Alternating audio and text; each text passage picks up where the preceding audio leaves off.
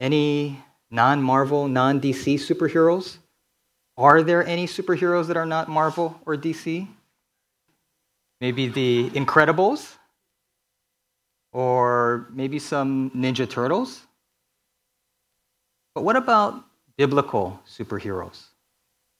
Samson probably comes to mind. Or maybe David, who took down Goliath and slayed his tens of thousands. But what about Jesus, who we've been studying these past few months? In this Book of John study, we are now in the final act. In superhero literature, assuming you consider comics literature, this is the final battle. And this is the climax of Jesus' life. So let's see what happens, and let's see how Jesus does as a superhero. We pick up our story in John chapter eighteen. When he had finished praying, Jesus left with his disciples and crossed the Kidron Valley. On the other side, there was a garden, and he and his disciples went into it. Now Judas, who betrayed him, knew the place, because Jesus had often met there with his disciples. So Judas came to the garden, guiding a detachment of soldiers and some officials from the chief priests and the Pharisees. They were carrying torches, lanterns, and weapons. The scene is set, and the bad guys are ready to rumble. Now, it's Jesus' move. Jesus, knowing all that was going to happen to him, went out and asked them, "Who is it you want?" "Jesus of Nazareth," they replied. "I am he," Jesus said, and Judas the traitor was standing there with them. When Jesus said, "I am he," they drew back and fell to the ground. Again he asked them, "Who is it you want?" "Jesus of Nazareth," they said. Jesus answered, "I told you that I am he. If you are looking for me, then let these men go." From the beginning, Jesus does not act as one would expect, as the world would expect. And he generally, he definitely doesn't act like your typical superhero. The temple guards and the Roman soldiers were armed and ready for resistance. But Jesus was not armed, and he didn't resist. What happened to the epic Armageddon battle scene? Even Jesus' disciple Peter is confused. Jesus had spoken about displacing the corrupt kingdoms of this world with the perfect kingdom of God. But at this critical moment, Jesus wasn't doing anything. So Peter had to take matters into his own hands. Then Simon Peter, who had a sword, drew it and struck the high priest's servant, cutting off his right ear. The servant's name was Malchus. Jesus commanded Peter, "Put your sword away. Shall I not drink the cup the Father has given me?" During this long-anticipated face-off, not only does Jesus give himself up without a fight, but he also ends up healing the bad guy's ear. If we were scoring this fight, I think we'd have no choice but to give Jesus negative points for that. But despite Jesus' failure to demonstrate his superpower fighting skills, he does demonstrate his superpower skills in predicting what would happen to him. Throughout the Book of John, Jesus said that he would die by being lifted up. For example, John eight twenty-eight reads, "So Jesus said, 'When you have lifted up the Son of Man, then you will know that I am he, and that I do nothing on my own, but speak just what the Father has taught me.'" In John twelve thirty-one, Jesus says, "Now is the time for judgment on this world. Now the prince of this world will be driven out. And I, when I am lifted up from the earth, will draw all people to myself." He said this to show the kind of death he was going to die. It's easy for us to gloss over this and to think that Jesus is simply talking about being exalted. But there is a deeper meaning to this. If the Jews had executed Jesus, it would have been by throwing him down and stoning him. But God providentially controlled all political procedures to ensure that when Jesus was finally sentenced, it was by it was being crucified by the Romans, thereby being lifted up, and not by being thrown down and stoned by the Jews. So after a sham hearing by the Jewish priests and the Roman governor, Jesus indeed is lifted up and crucified.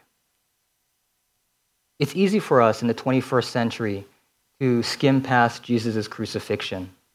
Many of us have marginalized the cross. And we may think of the cross as merely a pretty symbol that we see hanging around someone's neck. As Pastor Kyle Eidelman noted, we are used to seeing the cross as an ornament, decoration, or a piece of jewelry. But if a first century Jew came in and saw an illuminated cross hanging from our walls, they would think we were sick. Imagine people walking around with a guillotine hanging around their neck or an electric chair dangling from their ears. And it appears that crucifixion was invented by the barbarians living at the edge of the known world and then later adopted by the Greeks and Romans. Crucifixion deliberately delayed death until maximum torture had been inflicted, and the victim would suffer for days before dying. Crucifixion was so painful and humiliating that Roman citizens were exempt from it, except in the extreme cases of treason. Cicero called it a most cruel and disgusting punishment. To bind a Roman citizen is a crime. To flog him is an abomination. To kill him is almost an act of murder. To crucify him is what? There is no fitting word that can possibly describe so horrible a deed. So Jesus was made to lie on the ground while his arms were stretched out and nailed to the horizontal beam. The beam was then hoisted up along with Jesus and then fastened to the vertical beam. His feet were then nailed to the vertical beam, to which there was a piece of wood that acted like a sort of a support, that, that or a seat that partially supported the weight of Jesus' body. But this seat was designed to increase and prolong the agony.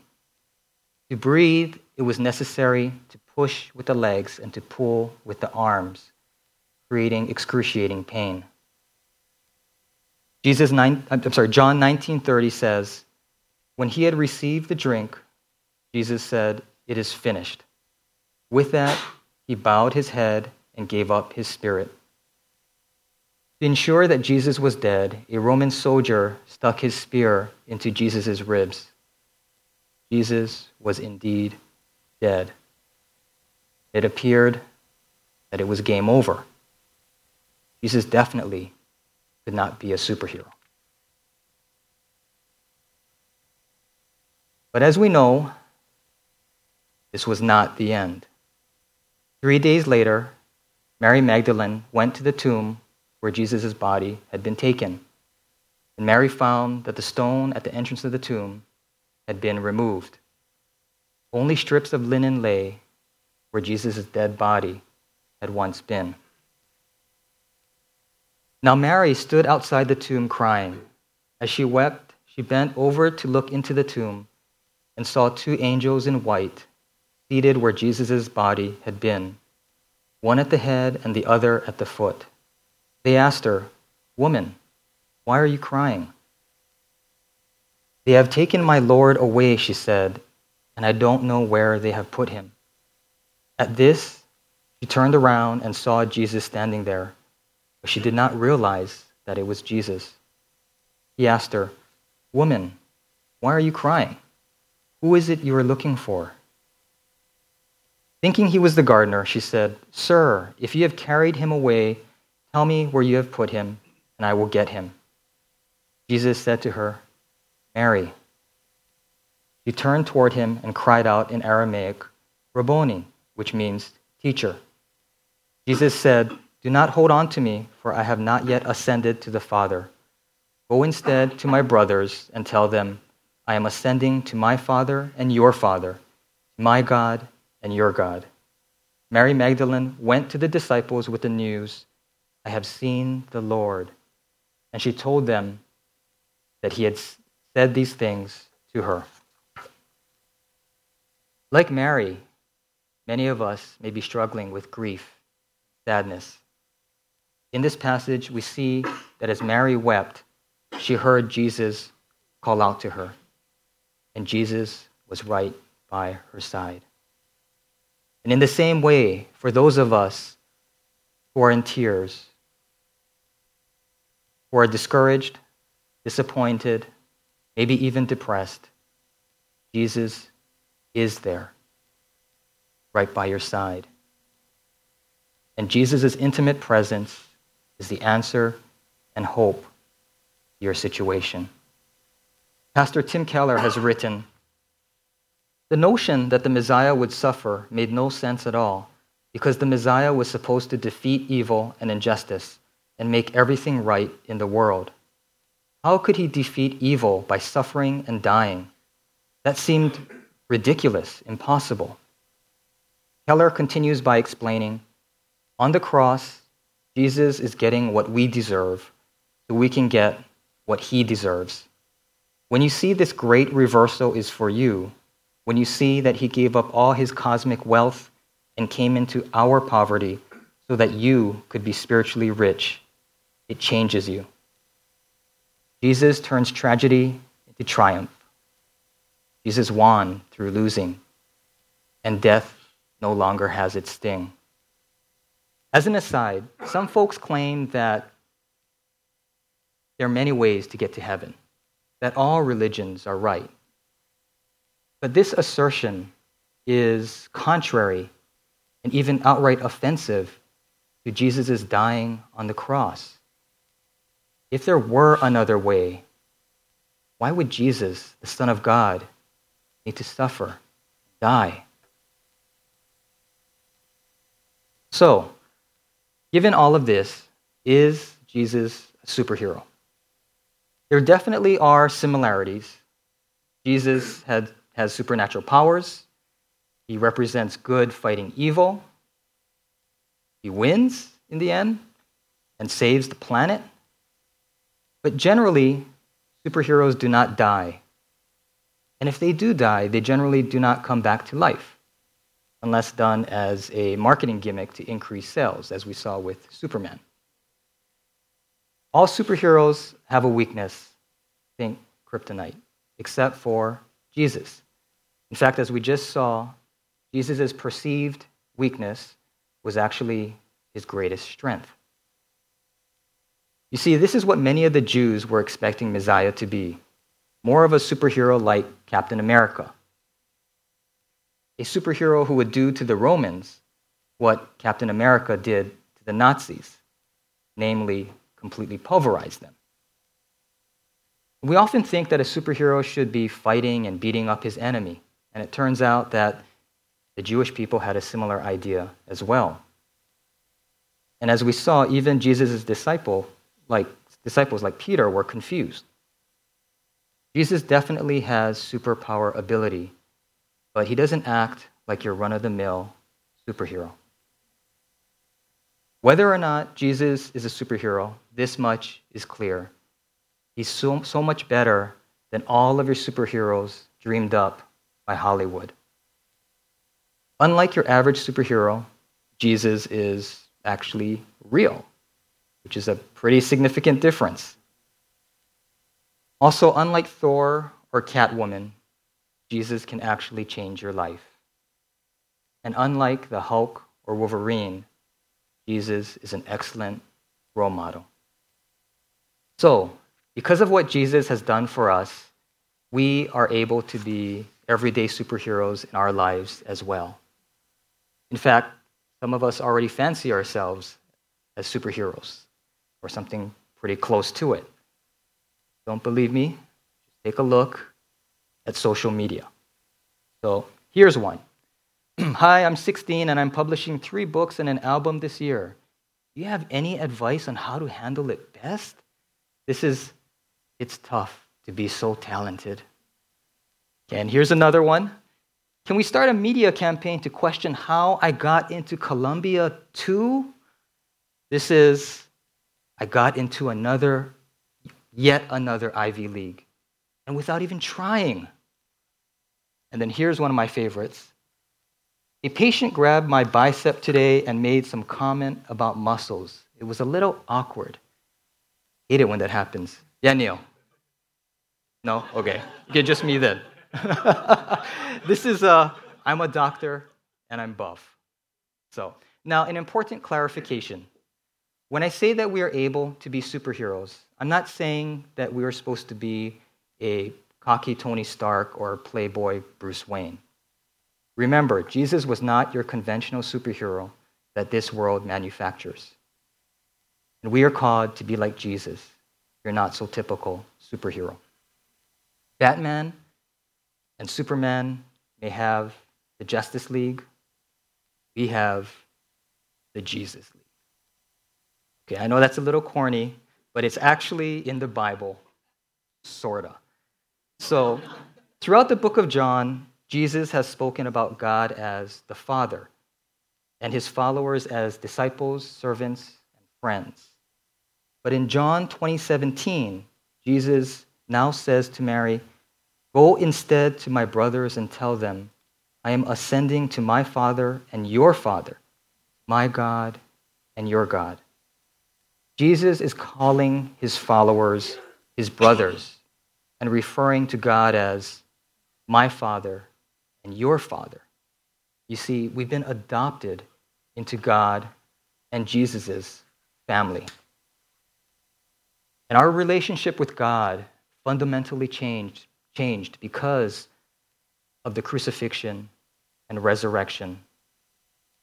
And without Jesus' crucifixion and resurrection, we have little hope. Albert Camus, the French philosopher and an atheist, said that our hearts long for love without parting, but a universe without God gives us only the conscious certainty of death without hope. Chronic, I'm, I'm sorry, Camus called this chronic lack of fulfillment the absurd, and he viewed life as being one long black comedy of seeking things out of life that it simply can't provide. On a personal note, some of you are familiar with how my wife Susan and I suffered a number of miscarriages. Finally, in two thousand ten, Susan was pregnant, and throughout the first trimester, we thought that our baby was healthy. However, after the first trimester, we learned that our baby, who we named Peter, suffered from an extremely rare condition called amniotic band syndrome, and therefore had no chance of living.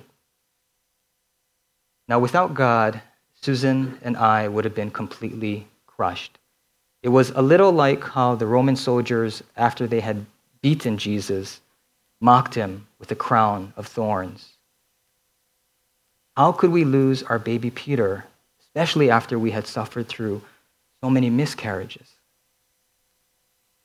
But God came alongside us during this difficult time, and embraced us with what can only be described as a supernatural sense of peace and even hope.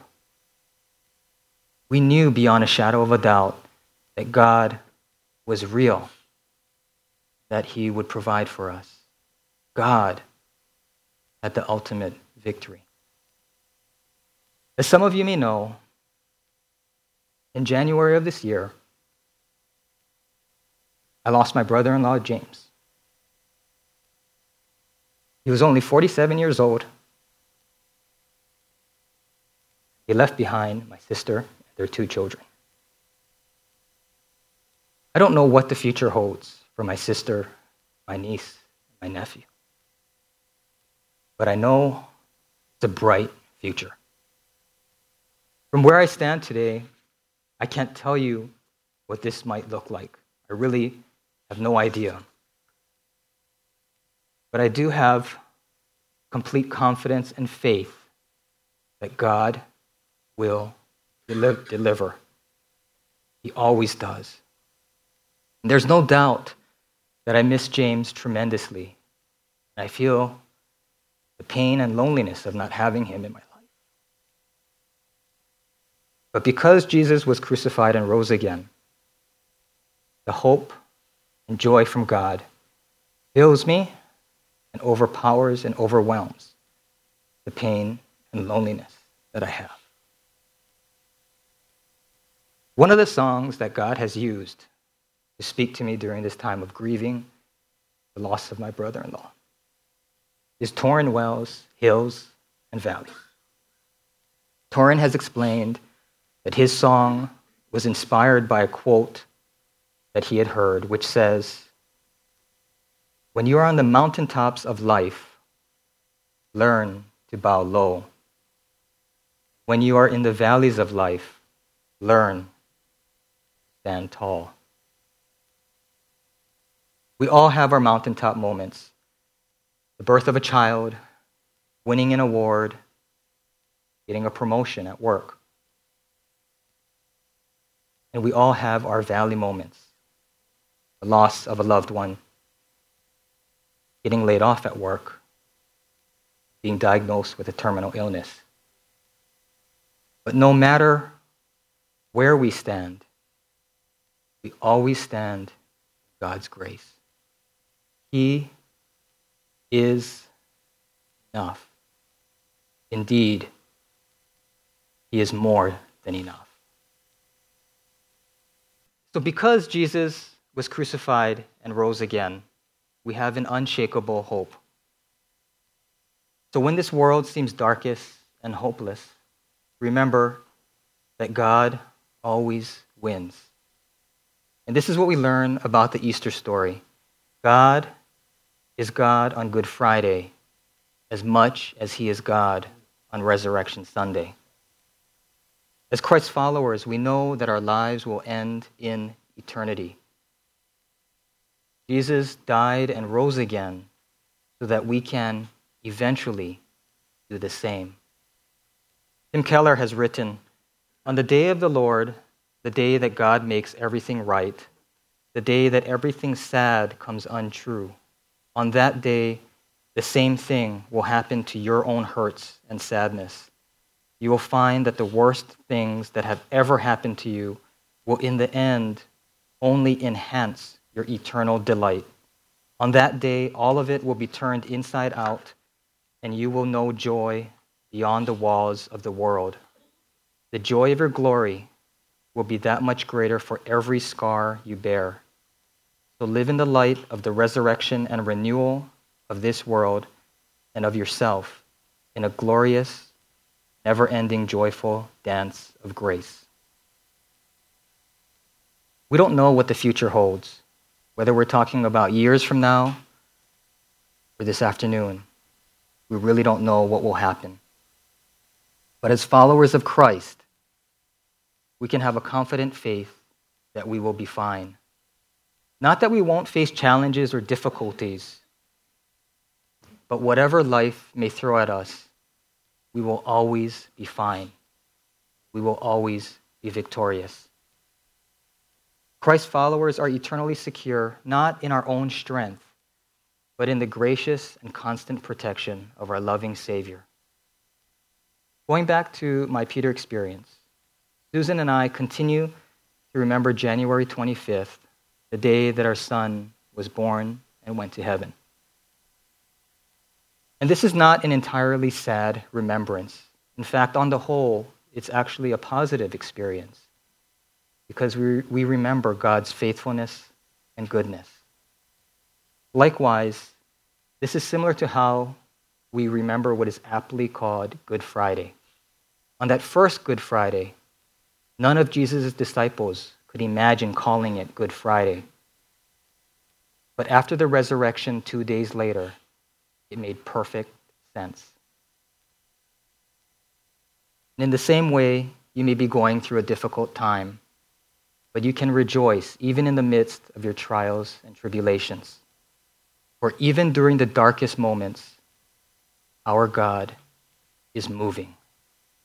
And it's kind of like that big game that your team is in. You have a dinner party to go to that night, so you're not able to watch the game live. And despite you telling everyone not to tell you the final outcome, you somehow learn that your team wins in overtime. And so after the dinner party, you rush home so you can watch the game that you recorded. And even if your team is down big in the first half, you can't wait to see how they come back, win it all. The struggles make the ultimate victory all the more thrilling and fulfilling. And this is how it is with our walk with God.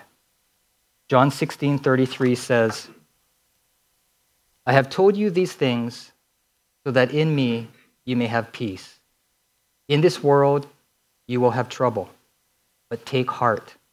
I have overcome the world. Through Jesus' crucifixion and resurrection, we have complete confidence that we will ultimately prevail. And not just in the next life, but in this life as well. Romans eight thirty-two says about God, He who did not spare his own son, but gave him up for us all, how will he not also, along with him, graciously give us all things? In other words, if God did not spare us his own son, how will he not give us whatever we truly need? So you may be going through your version of Good Friday, where something tragic or challenging is happening. Or you may feel as though it's the aftermath, and you're experiencing the stillness, the silence, and the sadness of Saturday, the day after. But be reassured that Resurrection Sunday is right around the corner. And so we are supernaturally empowered in ways that those of this world are not. And this is why we are able to be superpowers in our own lives.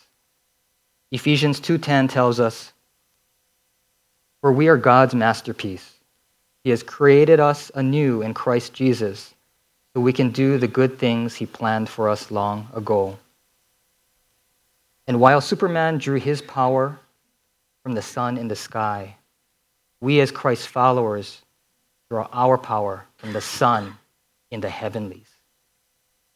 The imperfections of Jesus' scars reveal the perfection of his love for us. And we may bear the scars of what this life has done to us, but may our scars bear testimony to God's faithfulness. And in this way, may our scars, whether the scars of a miscarried child or the scars of losing a beloved spouse, be used to glorify God. So regardless of how Jesus does as a superhero, we know that he is definitely super, and he's definitely our hero. He is our Savior. He is the Son of God. And that's so much better than just being your run-of-the-mill superhero. So let's finally stop trying to be Superman or Wonder Woman. And instead, let's try to be more like the ultimate hero that is super, Jesus Christ. Let's close in prayer. Dear God, we thank you for loving us so much that you sent your only Son to die on the cross for us. We ask that you would continue to speak your truth into our lives. We know that we have a choice to make, to keep struggling and trying to be the kind of superhero that this world dreams up, or to follow Jesus and truly live an extraordinary life. Help us to lean not on our own strength, but to tap into your Holy Spirit. We know that we are able to do supernatural things in our life, but it can come only through you. Regardless of the trials we are facing, in you we have a confident hope that the best is yet to come. In Jesus' name we pray. Amen.